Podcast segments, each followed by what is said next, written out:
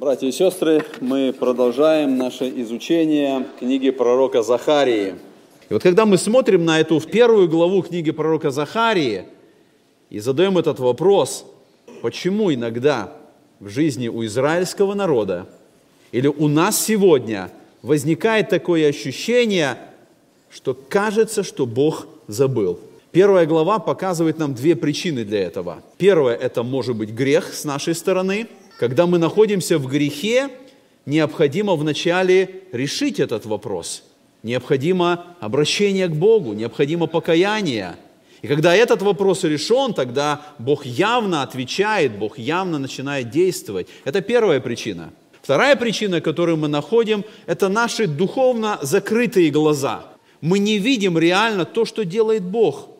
И вот эта первая глава показывает, как Бог помогает увидеть Его действия, чтобы не было восприятия, что Бог забыл и Бога нет рядом. Так вот, мы смотрим с вами на эту а, первую главу. Я хочу, чтобы мы немножко коснулись а, то, о чем мы говорили в прошлый раз.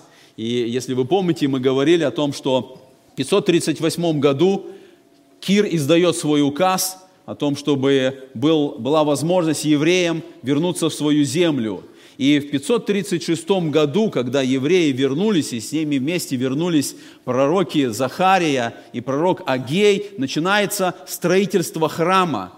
И в 536 году, когда это начало было сделано, из-за того, что возникло возмущение и восстание, строительство остановилось на 16 лет – 16 лет было заложено основание, и храм не строился. И вот в 520 году это и есть начало книги пророка Захария, о которой мы говорим. Когда Агей и Захария начинают свое служение, когда они обращаются к народу израильскому, чтобы побудить их, чтобы вдохновить их, чтобы они взялись вновь за этот труд и начали строительство. И вот это то, о чем мы говорили с вами в прошлый раз. Я хочу несколько коснуться еще этого момента. Посмотрите, когда Агей начинает свое слово, он говорит такие слова, это э, первая глава книги Агея, э, со второго стиха здесь написано так, мы читаем с вами э, эти слова. «Народ сей говорит, не пришло еще время, не время строить дом Господень». И было слово Господне через Агея пророка, «А вам самим время жить в домах ваших украшенных, тогда, когда дом сей в запустении». Вот эта часть начала книги пророка Захарии, которой мы сейчас коснемся, она является вступлением как бы во всю книгу. И в, это, в этом вступлении а, показано нам, что бывают моменты, когда мы что-то знаем, но мы не исполняем. Когда мы знаем, как нужно поступать, как нужно служить Богу. Когда мы знаем Писание, но мы не выполняем то, что мы знаем. И вот начало книги пророка Захарии как раз и говорит об этом – в этом вступлении, которым мы коснемся сейчас, показана необходимость народа израильского обратиться к Богу. Они были не в должном состоянии, и Господь обращается к ним через пророка, им нужно вернуться к Богу. Наверное, когда мы слышим эти слова, многие из нас думают, ну, вопрос об обращении к Богу, он не касается меня. Он касается людей неверующих, которые не знают Бога. Он, наверное, касается христиан, которые отошли от Бога, которые э, что-то неверно, неправильно делают. И, возможно, многие из нас сегодня, сидя здесь, когда мы слышим эти слова пророка «обратитесь», мы думаем, это касается кого-то другого. Так понимали и те евреи, к которым обратился Захария. Они думали, что у них все в порядке – они думали, что в их жизни, в их ситуации э, нету каких-то проблем, у них достаточно все хорошо, они пришли из плена, они занимаются правильным делом, они делают все, что необходимо. И вот Захария обращается к ним, и он говорит вот эти слова. И посмотрите, мы с вами читаем а, Захарии 1 глава 3 стих написано, «И ты скажи им, так говорит Господь Савов, обратитесь ко мне, говорит Господь Савов, и я обращусь к вам, говорит Господь Саваоф. Большое число евреев проигнорировало Божий призыв вернуться из плена в землю обетованную. Мы говорили об этом в прошлый раз. Они достаточно хорошо устроились в плену. Они достаточно много зарабатывали в то время, и они уже находились в таком состоянии, что все оставить и уйти куда-то, какую-то землю, которая называется Родиной, но по сути большинство из них родилось в Вавилоне, поэтому все оставить и уйти куда-то для них было очень сложно. Многие из них были довольно богатые. Если вы помните книгу Есфирь, когда Аман предпринял план уничтожить народ израильский, и он обещает царю, говорит, если ты дашь мне разрешение, я заплачу тебе 10 тысяч талантов серебра. Историк Геродот сообщает, что 10 тысяч талантов серебра – это огромная сумма денег. В то время, когда Аман предложил эти деньги, 10 тысяч талантов серебра равнялись две трети годового прихода всей Персидской империи. Это огромные деньги, две трети годового прихода всей империи – и когда Аман пообещал царю Артаксерсу эти деньги, скорее всего, он рассчитывал, что если царь даст разрешение уничтожить евреев, то эти богатые евреи имеют достаточно денег. И уничтожив народ, он соберет все эти деньги, у него будет чем заплатить эти 10 тысяч талантов. Это говорит о том, что евреи в плену жили довольно неплохо. Именно поэтому им сложно было, услышав этот Божий призыв вернуться в землю, оставить все и пойти туда. С другой стороны, евреи, которые вернулись в Израиль, тоже не были бедными. И мы прочитали с вами вот этот текст из книги пророка Агея. Он говорит о том, что вернувшись даже в землю, у них были планы строить свои дома, и посмотрите, сказано, что им самим, как они считали, время жить в домах украшенных. Это не, не были просто какие-то домики, которые они построили в этой земле, куда они пришли. Это были дома украшенные, это были богатые дома. Они старались сделать свои дома как можно лучше.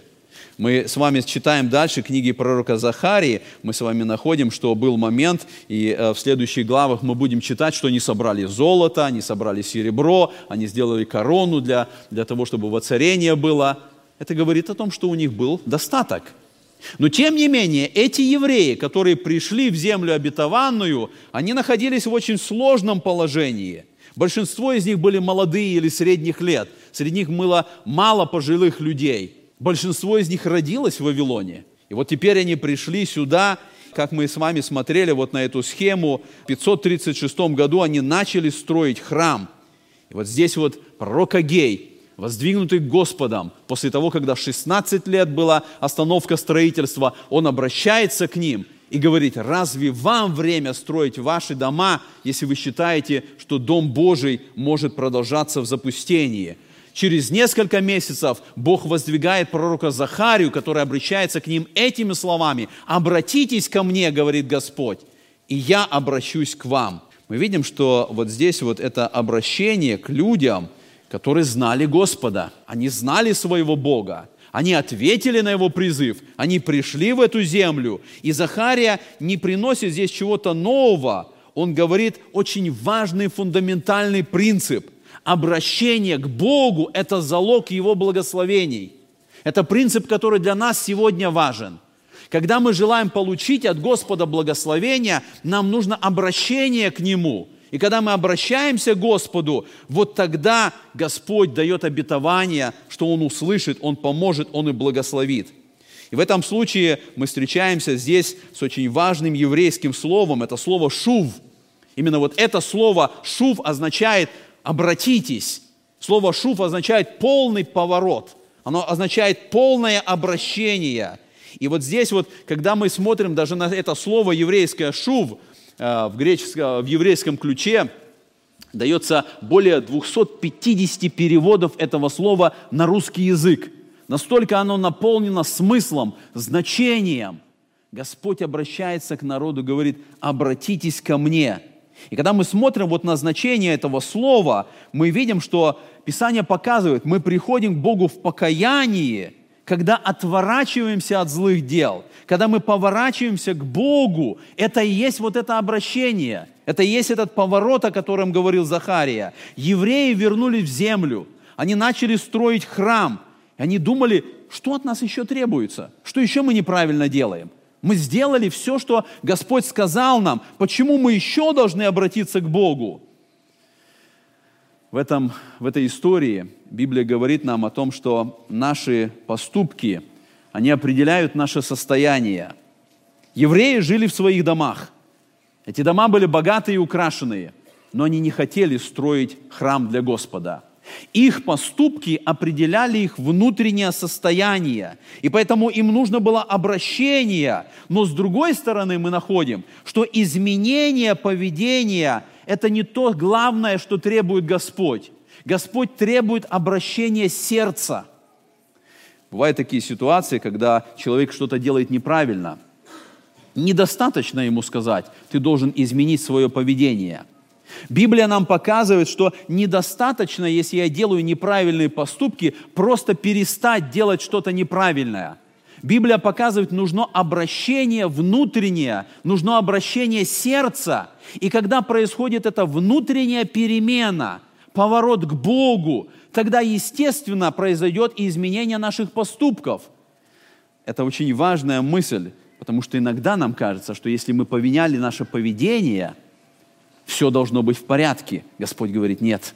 Ты можешь поведять поведение, ты можешь перестать делать что-то злое и греховное, но этого недостаточно, если сердце твое остается прежним, если сердце твое не обратилось к Господу. И вот эта история евреев показывает, они все делали правильно. Они пришли в землю обетованную, они строили храм. Господь видит их сердце – и он говорит, вы должны обратиться, вы должны изменить свое поведение, потому что обращение означает не перемену поведения, оно означает перемену жизни, образа мышления, ценности, приоритеты. Это внутренняя перемена, которая происходит в человеке.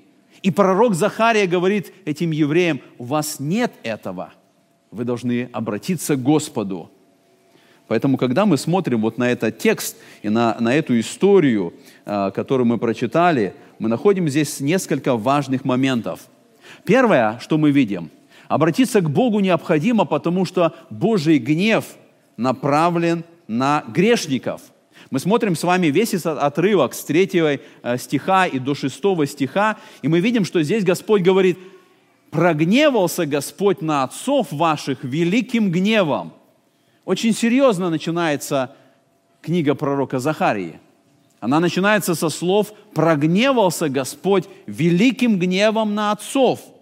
И кажется очень странно, что вот это слово ободрение, которое должен был принести Захария, он начинает со слов «прогневался Господь». И нужно сказать, что вот этот третий стих э, в иврите, он звучит очень серьезно. «Прогневался Господь на отцов ваших великим гневом». Это не просто недовольство, это действительно особое состояние Бога, особое отношение Бога. И когда мы смотрим вот на этот момент, мы иногда можем сказать, что мы не всегда учитываем этот момент, что Бог гневается на грешников. Мы часто говорим о том, что Бог любит грешников, но Он ненавидит грех. И эта мысль правильная, но не до конца она показывает нам святость Бога. И мы видим вот в этих стихах, в этом слове написано, что Божья святость ведет его к гневу. Мы видим в этом стихе сказано, что гнев Божий, он обращен на грешников. Однажды придет этот праведный суд, когда гнев Божий будет не на грех обращен, но на грешника, который совершал этот грех. О Боге сказано, что Он огонь поедающий. Поэтому, смотря на то, что сказал Захария, мы говорим, обратиться к Богу необходимо, потому что гнев Божий будет обращен на всякого грешника, который не сделал это. Второе, что мы находим, второй вывод, который мы можем сделать. Обращение к Богу – это ответ человека, который открывает двери для Божьего действия – Посмотрите, вот в этих словах, которые мы с вами э, прочитали в третьем стихе, Господь говорит, обратитесь ко мне, говорит Господь, и я обращусь к вам. О чем сказано в этом тексте? В этом тексте мы находим эту важную мысль, что Бог приглашает человека. Бог делает первый шаг навстречу человеку, но решение остается за человеком.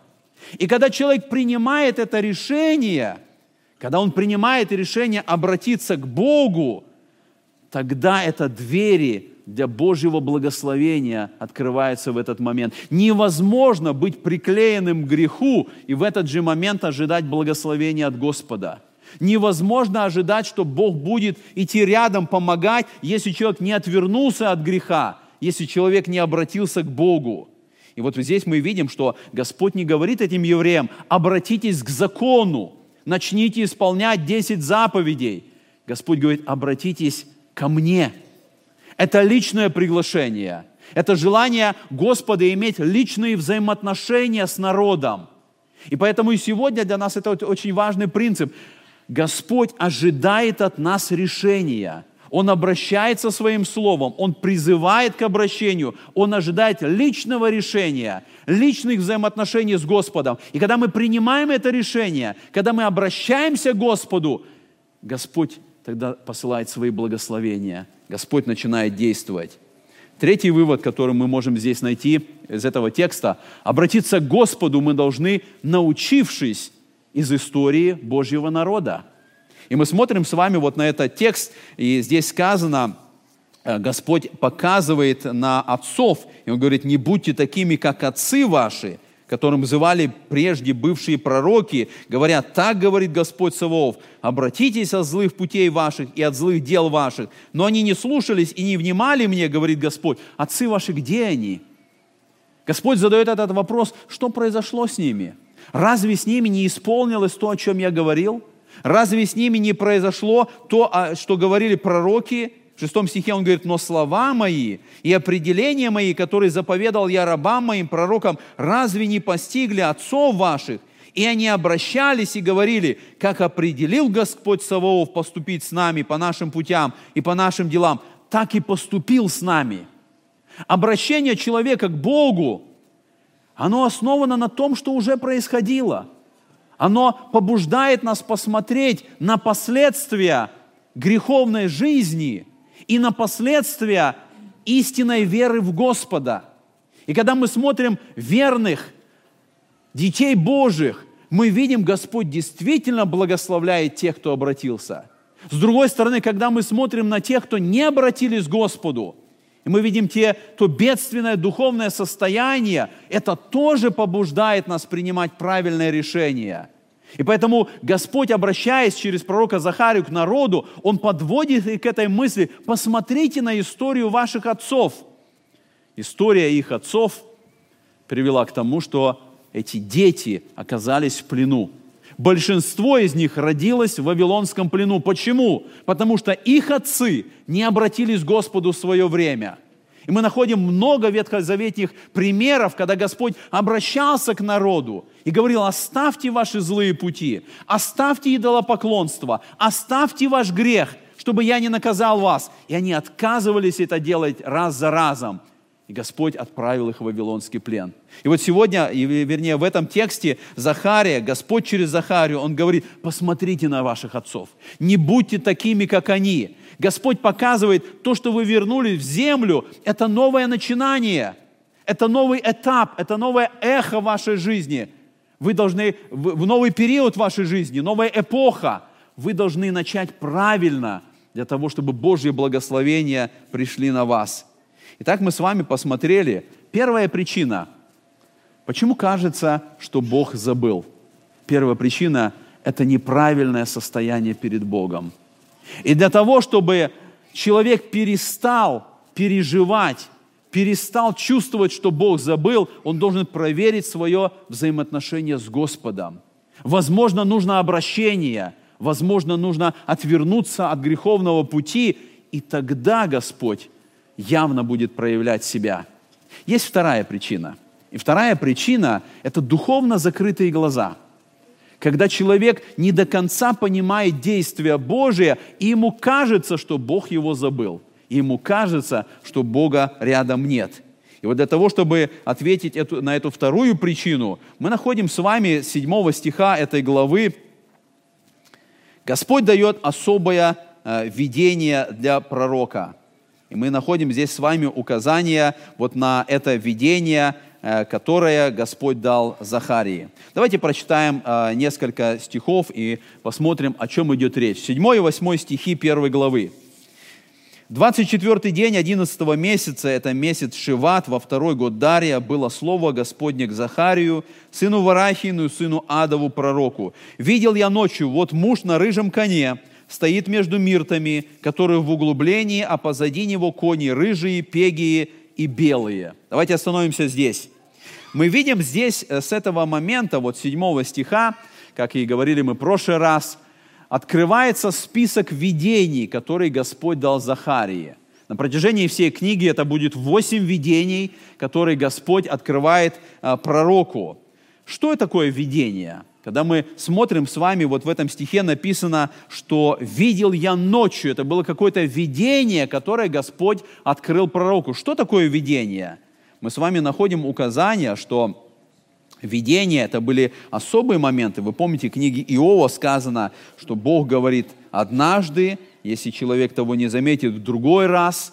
Господь говорит во сне, в ночном видении, когда сон находит на людей во время дремоты на ложе, тогда Он открывает у человека ухо и запечатлевает свое наставление.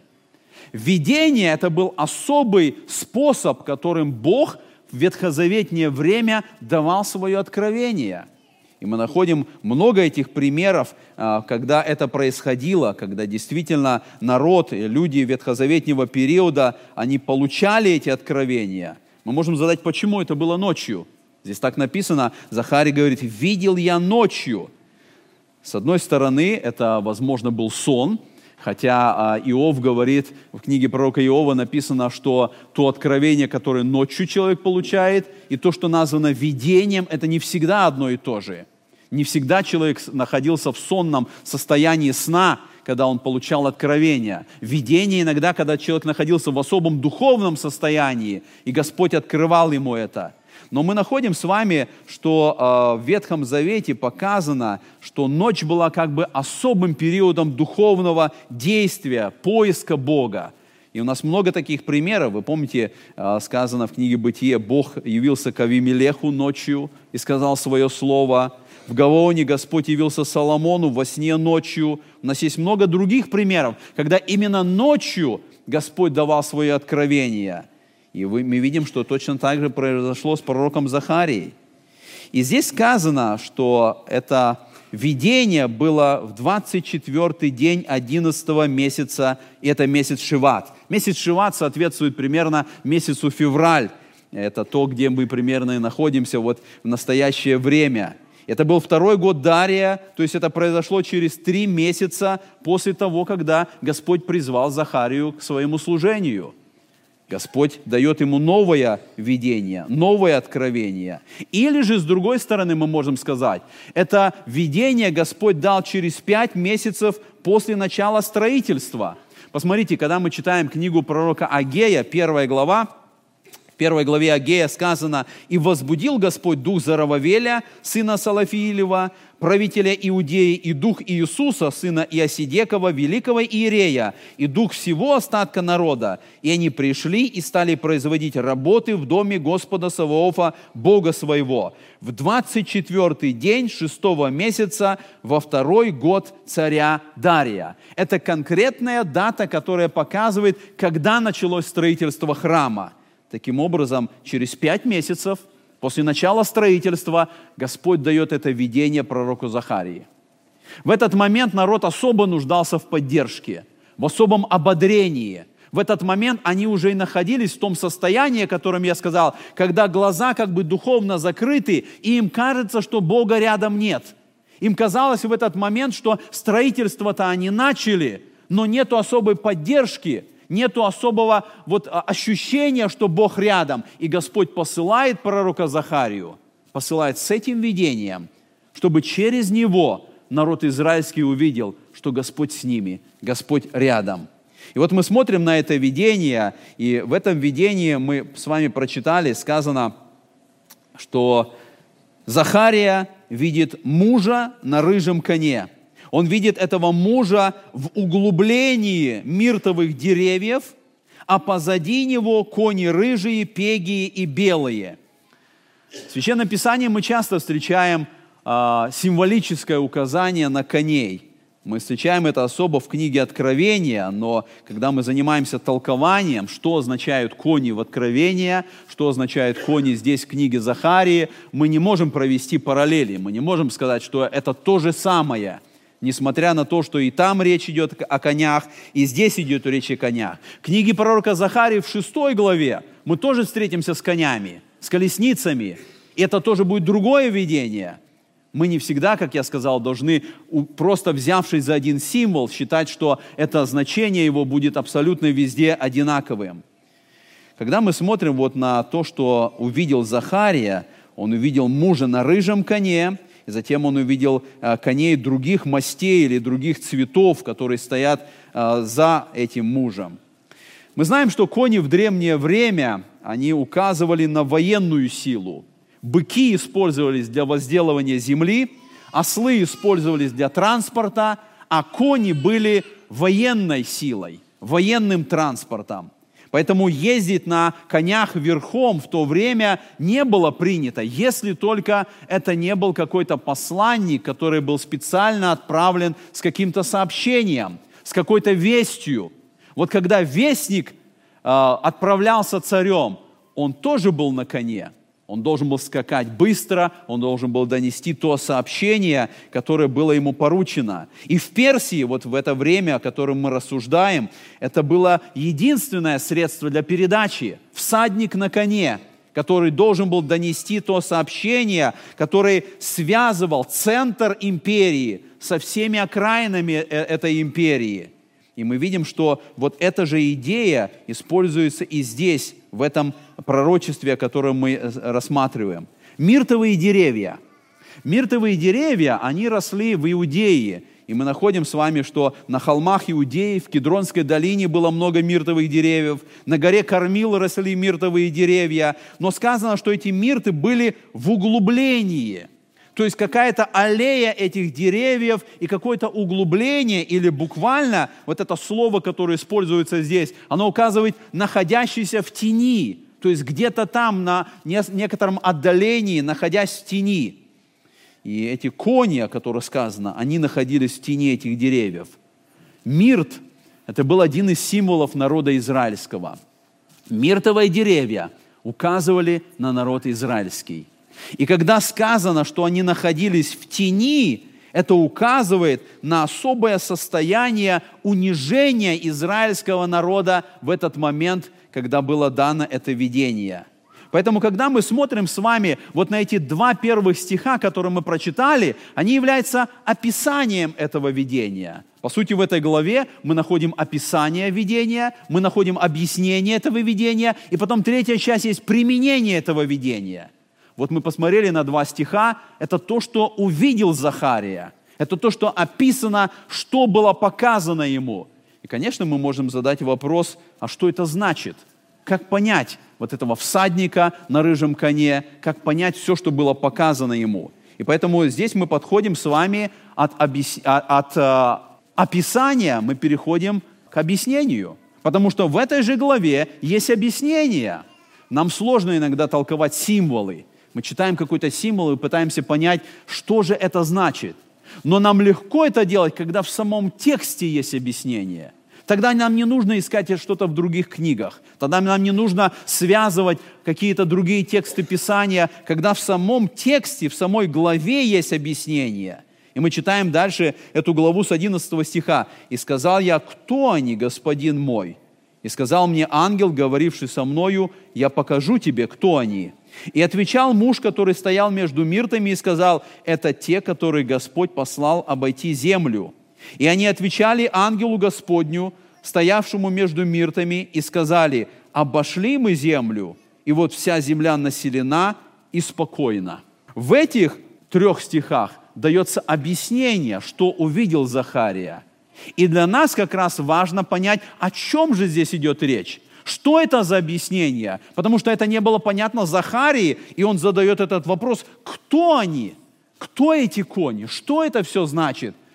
Какое значение этого видения? Мы видим прежде всего, что внимание пророка Захарии направлено к этому наезднику на рыжем коне. Он как бы находится в центре всего видения. И сначала сказано, что это муж, посмотрите в 8 стихе, но в 11 стихе сказано, и они отвечали ангелу Господню. То есть вот этот наездник, вот этот всадник, который в центре находится, это ангел Господень. Так толкует само Писание 11 стиха. И когда мы рассуждаем о личности ангела Господня, мы приходим к выводу, что это особая личность. В Ветхом Завете ангел Господень, по а, толкованию многих богословов, это явление до воплощенного Иисуса Христа или Мессии. Мы видим, что ангел Господень – это особый ангел.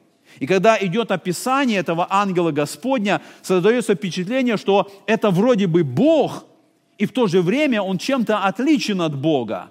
Это вроде бы сам Господь, но тем не менее он как-то отличается, потому что он сам с Богом может говорить. Вы помните, когда Господь начал говорить с Моисеем из э, горящего куста, сказано, что это было обращение или разговор ангела Господня – мы видим, что этот ангел Господень идет с народом израильским по пустыне и ведет этот народ. Мы видим, что ангел Господень в Ветхом Завете принимает поклонение. Этот ангел Господень прощает грехи. Это особые характеристики, которые только к Богу относятся. И поэтому, когда идет рассуждение, что же это за личность, мы можем согласиться, что ангел Господень – это Бог видимый – в отличие от Бога невидимого. Есть Бог невидимого, о котором сказано и в, Новом Завете. Но Иисус Христос с момента своего воплощения принимает человеческое тело. И теперь, когда люди хотят знать о Боге, или даже когда люди хотели увидеть Бога, они в Иисусе Христе, в Боге видимом, познавали, кто есть Бог невидимый. И это служение Христа, оно выполнялось и в Ветхом Завете. И в Ветхом Завете всякий раз, когда идет речь об этом ангеле Господнем, который тождественен Богу и в то же время отличается от Него, мы можем прийти к этому выводу, что это личность Иисуса Христа, который выполнял особое служение в Ветхом Завете. И вот когда мы смотрим на личность этого особого мужа, о котором сказано, муж, который стоял между миртами, ангел Господень, скорее всего, это личность Иисуса Христа, которую увидел пророк Захария. С другой стороны, мы с вами видим, что были и другие наездники, хотя о них прямо не сказано, хотя Захария видит только коней, которые стоят там где-то в углублении, но когда мы с вами прочитали вот этот 11 стих, они отвечали ангелу Господню. То есть на этих конях, видимо, были еще и другие наездники, которые отчитываются перед ангелом Господним. У них была какая-то задача, которую они должны были выполнить. И они выполнили эту задачу, и теперь они дают свой отчет о том, что они сделали – и мы прочитали, сказано, пророк задает вопрос, кто они? И ангел Господень говорит, это те, которые Господь послал обойти землю. Вот в чем была их задача. Они должны были обойти землю. Слово «обойти» – это еврейское слово «халак». Оно означает военный патруль на определенной территории. Это был военный термин. Военный патруль должен был исследовать, обойти определенную территорию которая им была поручена. И вот это патрулирование было очень известно в Персидской империи. Были специальные военные, которые так и назывались «глаза царя» или «уши царя». Они исследовали империю, они наблюдали за тем, что происходит в империи, чтобы потом сообщить императору, чтобы потом а, царь или император Персии, он имел точное представление о том, что происходит в его империи – и мы смотрим, что это была за территория, которая была поручена. Это тех, которые Господь послал обойти землю. Они обошли всю землю. Вот эти цвета коней разного цвета, возможно, указывали, что у каждого было свое направление, своя задача, своя земля, которую им необходимо было пройти. И они выполнили это. Они обошли всю землю. Мы читаем в 11 стихе, они отвечали ангелу Господню. Они выполнили, и что они говорят? Мы обошли землю, и вот вся земля населена и спокойна. Что значат эти слова? Что земля населена, и она спокойна. Когда мы смотрим вот на то время Персидской империи, мы видим, что в это время состояние империи была управляемая так называемым «пакс персика», то есть указом о том, что в империи должен быть мир. Все должны подчиняться императору, все должны соответствовать тем требованиям, о которых говорит император. Земля была завоевана, и теперь в ней во всей империи должен быть мир. И мы видим, что вот эти кони, то есть особые силы, особые ангелы, которые были посланы Господом, они увидели, что во всей империи все живут спокойно. В чем проблема? В чем здесь проблема? Проблема в том, что народ израильский вернулся в землю обетованную, и он находится в уничижении, и он не достиг того, что Господь ему обещал, храм не построен, город разрушен, народ в уничижении, а во всей империи спокойствие и мир. И в этом проблема. И народ израильский чувствует это. Они чувствовали, что, казалось бы, Бог их забыл – они делают все, что нужно, они строят храм, они пришли в землю, а всем народам во всей империи нет до них никакого дела. Во, всем, во всей империи мир и спокойствие. И это ненормальное состояние. Это и было то состояние, которое побуждало народ израильский чувствовать, что Бог забыл о нас. Бог никаким образом не проявляет свое действие. Итак, когда мы касаемся объяснения – тогда мы можем сказать, что вот в этом видении Иисус Христос и Его ангелы, они находятся посередине притесняемого народа Израиля. Хотя евреи этого не видели, они этого не понимали. Они находились в унынии. Господь дает это видение, чтобы народ израильский увидел Христос, Господь и ангелы Его, они прямо здесь, они посередине, они со своим народом. И это особое ободрение, даже когда они этого не видят. Господь дает им это ободрение проходить через эти трудности. Итак, мы с вами увидели, есть само видение, есть объяснение, и следующие тексты – это применение этого видения. А почему это было сказано? А что это значит? А как это в жизни народа израильского далее будет применяться? И мы читаем с вами с 12 стиха. «И отвечал ангел Господень и сказал, Господи Вседержителю, доколе ты не умилосердишься над Иерусалимом и над городами Иуды, на которые ты гневаешься, вот уже 70 лет. Тогда в ответ ангелу, говорившему со мною, изрек Господь слова благие, слова утешительные. Мы с вами увидели здесь ангел Господень. И как мы и сказали, что, возможно, это был сам Иисус Христос. Он обращается и говорит, обращается к Господу, и говорит, доколе ты не умилосердишься над Иерусалимом и над городами Иуды, которые, на которые ты гневаешься вот уже 70 лет. Плен Вавилона пришел к своему окончанию. Посмотрите, на этой схеме, которую мы касались с вами в прошлый раз, мы говорили, что 605 год – это было начало Вавилонского плена, когда первые пленники были уведены Навуходоносором в плен. И мы говорили с вами, когда рассматривали книгу пророка Даниила, что этот плен был 70 лет, и он закончился в 535 году. Так, как было сказано в пророчестве. 70 лет народ находился в плену. Но с другой стороны, разрушение Иерусалима было в 586 году. И когда мы смотрим в настоящий момент, когда звучат эти слова ангела Господня, сказано, что Господь должен умилосердиться над Иерусалимом, над городами Иуды, на которых он гневается уже 70 лет. В 586 году было разрушение Иерусалима, а в настоящий момент, когда звучат эти слова Господа, это 520 год. И мы можем с вами увидеть, что с 586 года от разрушения Иерусалима до настоящего момента прошло 66 лет или примерно 70 лет – то есть, несмотря на то, что плен закончился, и он закончился еще 15 лет назад, ангел Господень обращается к Господу и говорит, Господь Вседержитель, ты по-прежнему гневаешься на Иерусалим, потому что 15 лет назад закончился плен, а до сегодняшнего дня Иерусалим еще не отстроен, он еще в развалинах, он еще по-прежнему находится вот в этом недолжном состоянии, и вся империя находится в спокойствии. Никому нет до этого дела. И поэтому мы видим, ангел Господень обращается этими словами. «Доколе гнев Господень будет продолжаться на Иерусалим? Когда же будет все исправлено? Когда мы смотрим на этот момент, мы видим, что Израиль не восстановлен, потому что до сих пор продолжаются времена язычников. Но здесь очень важная деталь.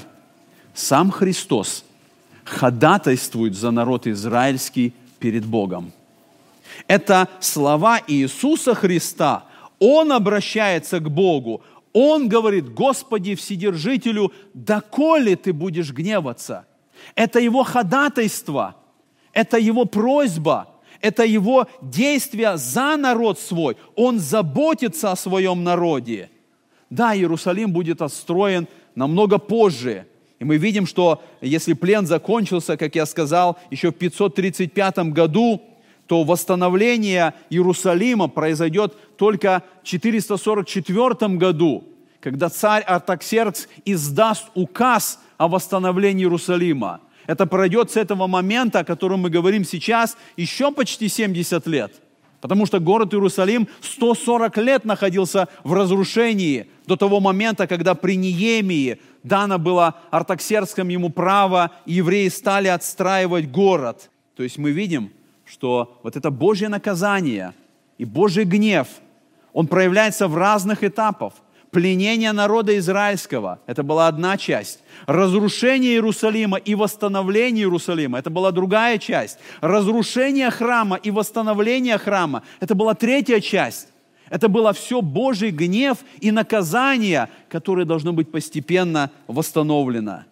И мы видим, что в ответ на это ходатайство Иисуса Христа, посмотрите еще раз на 13 стих, «Изрек Господь слова благие, слова утешительные». Как важно было для народа израильского в этот момент услышать это, что ангел Господень ходатайствует за них, а Господь в ответ на это ходатайство изрекает слова утешительные, слова благие – что Господь говорит о том, что есть надежда, это обетование исполнится, оно будет в конечном итоге достигнуто.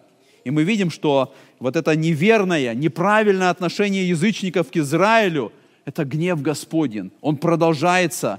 И можно сказать, что и до сегодняшнего дня, и до сегодняшнего дня уже 20, 2500 лет – Израиль находится в этом состоянии владычества язычников. И до сегодняшнего дня, когда мы смотрим на то положение, в котором находится народ, Израиль, город, Иерусалим, мы говорим, времена язычников еще не закончились. Однажды наступит это. И вот эти слова Господа утешительные, слова Господа благие, они исполнятся однажды. Но, как мы увидели в книге Даниила, время язычников, оно будет продолжаться до пришествия Господа, до того момента, когда сам Господь установит свое царство, когда и город, и земля будут вновь в том состоянии, о котором сказано в Ветхом Завете. Итак, мы дальше с вами смотрим, и мы находим указания э, с 14 стиха Посмотрите, мы по-прежнему читаем о том применении, как исполнится это видение. Из 14 стиха сказано, «И сказал мне ангел, говоривший со мною, провозгласи и скажи, так говорит Господь Саваоф, возревновал я о Иерусалиме и о Сионе ревностью великою, и великим негодованием негодую на народы, живущие в покое. Ибо когда я мало прогневался, они усилили зло. Посему так говорит Господь, я обращусь к Иерусалиму с милосердием. В нем соорудится дом мой, говорит Господь Савов, и землемерная верфь протянется по Иерусалиму. Еще провозгласи и скажи, так говорит Господь Савов, снова переполнятся города мои добром, и утешит Господь Сион, и снова изберет Иерусалим. Вот в этих стихах уже применение видения. Господь говорит, вот так это исполнится. Я показал тебе видение, я объяснил, что это значит, а теперь я говорю, оно исполнится. И Господь дает это обетование, что и город Иерусалим, и храм, или, как сказано, дом мой, все будет восстановлено. Земляная верфь протянется по Иерусалиму, означает, что строительство будет. Строители будут натягивать эти веревки для того, чтобы отстраивать город, отстраивать дома. И Господь говорит, исполнится это, и города наполнятся добром, и утешит Господь Сион, и снова изберет Израиля и Иерусалим. То есть мы видим вот в этих словах особое обетование, которое дается. И посмотрите, эти слова произносит сам Иисус Христос. Он произносит их, и Он находится среди миртовых деревьев, среди народа израильского, который находится в уничижении, среди народа, который думает, что Бог забыл о них. И они не видят этого. У них духовно закрыты глаза. И мы сказали, это вторая причина, когда в нашей жизни у нас закрыты глаза – когда нам кажется, что Бога нет в нашей жизни, когда нам кажется, что Бог нас забыл, как нам в этой ситуации поступить? Что нужно нам в этой ситуации, когда нам кажется, что Бог забыл о нас? Мы должны помнить, что в этот момент Господь ходатайствует за нас. Христос сегодня является ходатаем. Он сегодня там, перед Отцом Небесным, ходатайствует за каждого из нас – Апостол Павел пишет в 8 главе римлянам, кто будет обвинять избранных Божьих? Бог оправдывает их. Кто осуждает? Христос Иисус умер, но и воскрес. Он и одесную Бога. Он и ходатайствует за нас. Когда наши глаза закрыты, и нам кажется, что Бог забыл нас, мы должны через эту главу книги пророка Захария увидеть Господь прямо здесь он среди миртовых деревьев народа, который находится в уничижении. Он в этот момент ходатайствует перед Богом. И мы находим так много этих примеров. Подобно тому, когда Сын Человеческий был в этой огненной печи с этими юношами. Подобно тому, когда многие дети э, народа Божьего, они подвержены были издевательствами, Господь всегда был рядом с ними. Он всегда ходатайствовал и поддерживал. Я читал, что Роберт Мюррей Маккейн, это шотландский пастор, он как-то написал так. «Если бы я слышал, как Христос молится за меня в соседней комнате, я бы не боялся и миллиона врагов. Но расстояние ничего не значит, и Он молится за меня». Когда мы понимаем, что Господь ходатайствует за нас, разве это не дает нам силы побеждать грех? Разве это не помогает нам двигаться вперед? это видение помогло народу увидеть, что Бог их не забыл, чтобы пойти дальше, чтобы сделать то дело, которое Господь поручил им. И вот когда мы смотрим на объяснение этого видения, мы можем сказать, что иногда в нашей жизни бывает это. Мы думаем, что Господь забыл нас. Но вспомните тот список героев веры из 11 главы Евреям, которые при жизни своей, они не получили то, что Господь им обещал – но они верою, несмотря на поругание, гонение, издевательство, побои и смерть, они верою преодолевали это. И они знали, что Господь всегда услышит и поможет, несмотря на то, что жизнь их заканчивалась смертью. Когда мы не понимаем, что происходит, когда нам кажется, что Господь забыл нас, мы, подобно Захарии, должны обратиться к Господу. Он задал вопрос, Господи, что это? – и Господь дает свой ответ, когда мы начинаем молиться. Когда мы, подобно, как помните, в 72-м псалме, подобно Асафу, мы входим во святилище, в молитвенном состоянии, Господь открывает наши глаза. И Он со своей стороны, с небесной стороны, позволяет нам увидеть то, что физическими глазами увидеть невозможно. И когда мы видим это со стороны Бога, тогда мы совершенно по-другому начинаем воспринимать жизнь. Мы видим, что прямо посередине нашей проблемы Господь рядом с нами, и Он ходатайствует за нас, обращаясь к своему Господу. И, наконец, последняя часть этого пророчества, которое можно назвать «Бог наша защита». Мы читаем с 18 стиха. «И поднял я глаза мои и увидел вот четыре рога. И сказал я ангелу, говорившему со мною, что это?» И он ответил мне, это роги, которые разбросали Иуду, Израиля и Иерусалим. Христос однажды сказал слова, я создам церковь, и врата ада не одолеют ее. Вот уже две тысячи лет это слово исполняется, несмотря на то, что было много гонений, было много тиранов и диктаторов, которые восставали в свое время, которые хотели уничтожить церковь, хотели уничтожить Слово Божие. Были лжеучители, были лжепроповедники, которые впадали в грехи, приносили поношения на церковь. Были самые различные ситуации, но истинная церковь сохранилась до сегодняшнего дня. И не только церковь. История израильского народа, которую мы читаем в этой главе, показывает, что Бог выполняет свое служение, свое дело. Он хранит верных. И вот это видение, следующее видение, которое мы прочитали, оно и показывает, Бог сохранит, Бог благословит, Бог помнит, вы помните эти три имени, о которых мы э, в самом начале исследовали, Зарахия, Захария, Варахия и а, а. Бог благословляет, Бог помнит в помазанное время. Вот это важная мысль, которая приходит через всю книгу пророка Захария.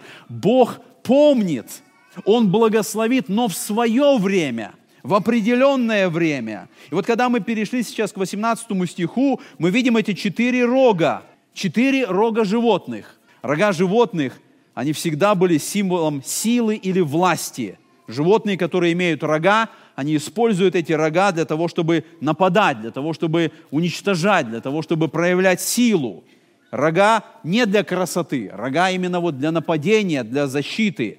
И вот когда мы видим, что здесь Захария видит четыре рога, он видит четыре силы, он видит четыре власти – которые стремятся уничтожить Израиль. И мы можем сказать, откуда мы это знаем? Откуда мы знаем, что вот эти четыре рога, о которых сказано, вот четыре рога, откуда мы знаем, что это действительно власть какая-то, что это сила? Мы видим это из 19 стиха, потому что когда мы смотрим на 19 стих, когда э, Захария спрашивает, что это, и он ответил мне, это роги, которые разбросали Иуду, Израиля, Иерусалим. Мы с вами смотрим на 21 стих, там сказано «роги народов, поднявших рог свой против земли Иуды». То есть в самом тексте мы опять находим истолкование. Мы видим, что эти четыре рога, которые видит здесь Даниил, это четыре символа власти, это четыре силы, или по-другому, это четыре империи, о которых сказано Даниилу. Мы с вами Э, говорили о том, что эти четыре мировые империи – это Вавилон, это Медоперсия, это Греция и это Рим. Вы видите здесь эти символы каждой из этой империи. Те символы, которые каждая империя для себя использовала. Но об этих империях мы с вами читали в книге пророка Даниила. И вот Захарии тоже показано четыре рога, тоже показано четыре империи, каждая из которых будет стараться уничтожить народ израильский. И мы знаем из истории, что евреи страдали под каждой из этих империй. Вавилон отправил евреев в плен, персы при побуждении Амана хотели уничтожить народ израильский, греки, греки при действии Антиоха Епифана преследовали народ израильский, римляне разрушили Иерусалим, храм и рассеяли евреев по всему миру. И до сегодня миллионы евреев – находятся в рассеянии. Четыре рога пытались уничтожить народ израильский. Если вы помните, книга Даниила говорит о том, что в последнее время восстанет малый рог, о котором мы говорили, что это будет антихрист, который приведет еще к более страшным гонениям в отношении народа израильского.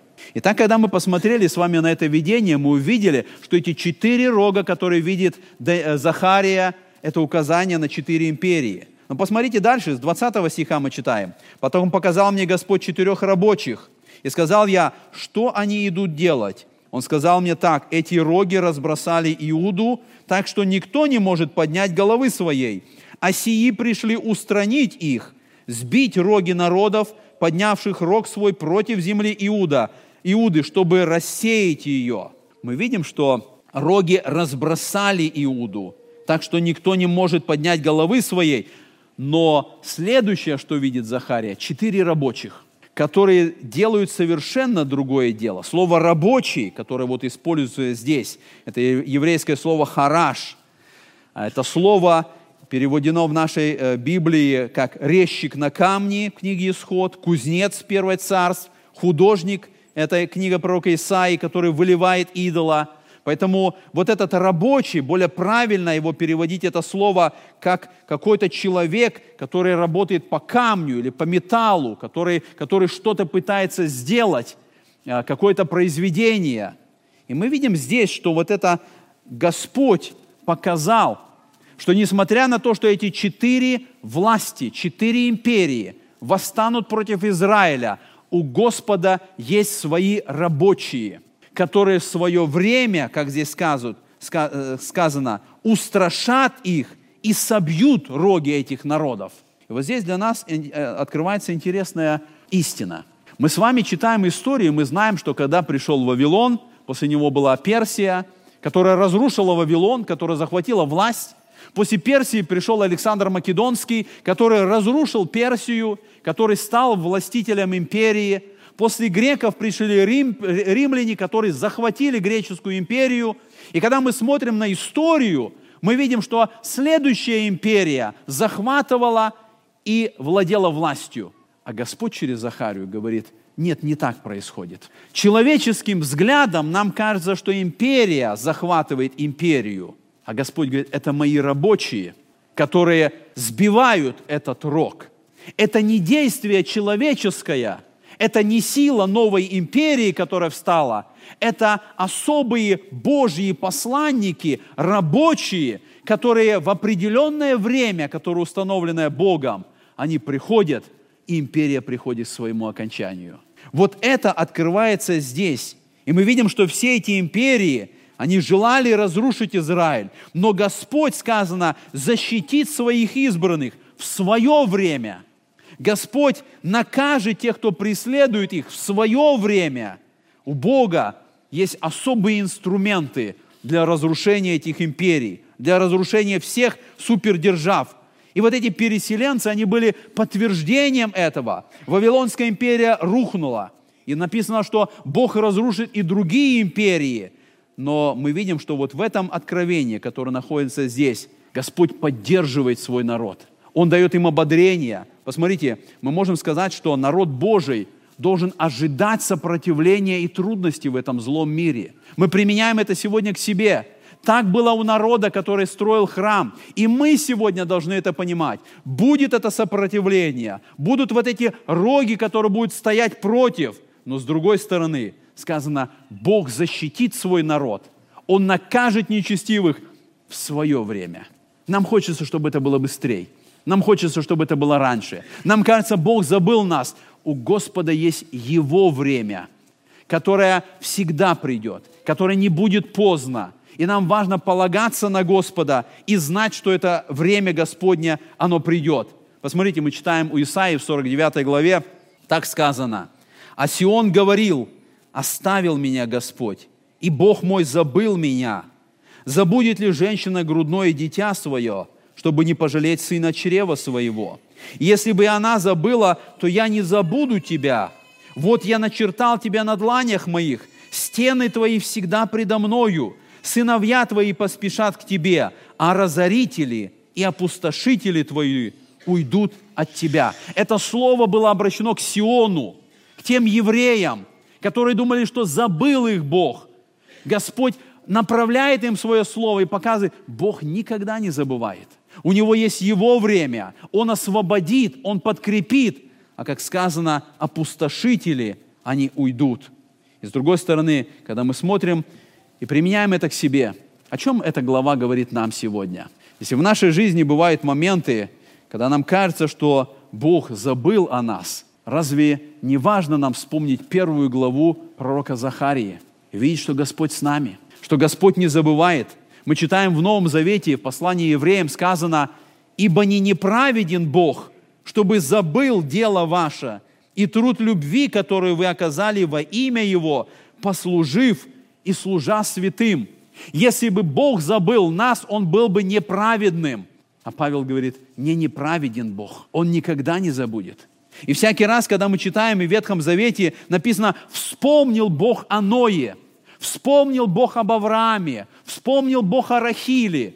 Это вовсе не означает, что Бог забыл Ноя, и вдруг он вспомнил, что где-то там в ковчеге Ной. Это говорит, что с этого момента наступило это определенным Богом установленное время, когда Бог начнет свое действие и в отношении Ноя, и в отношении Авраама, и в отношении Рахили, и в отношении этих строителей храма, и в отношении каждого из нас. У Бога есть свое время, он никогда не забывает, Он никогда не оставляет, Он всегда рядом с нами. Христос ходатайствует за нас. И поэтому дай Господь, чтобы когда мы думаем о том, что Бог забыл нас, мы помнили, у Него есть свое время. И мы должны доверять Господу и, полагаясь на это Его время, остаться Богу верными, чтобы выполнить то, что Он ожидает от нас. Помоги нам в этом, Господь. Аминь.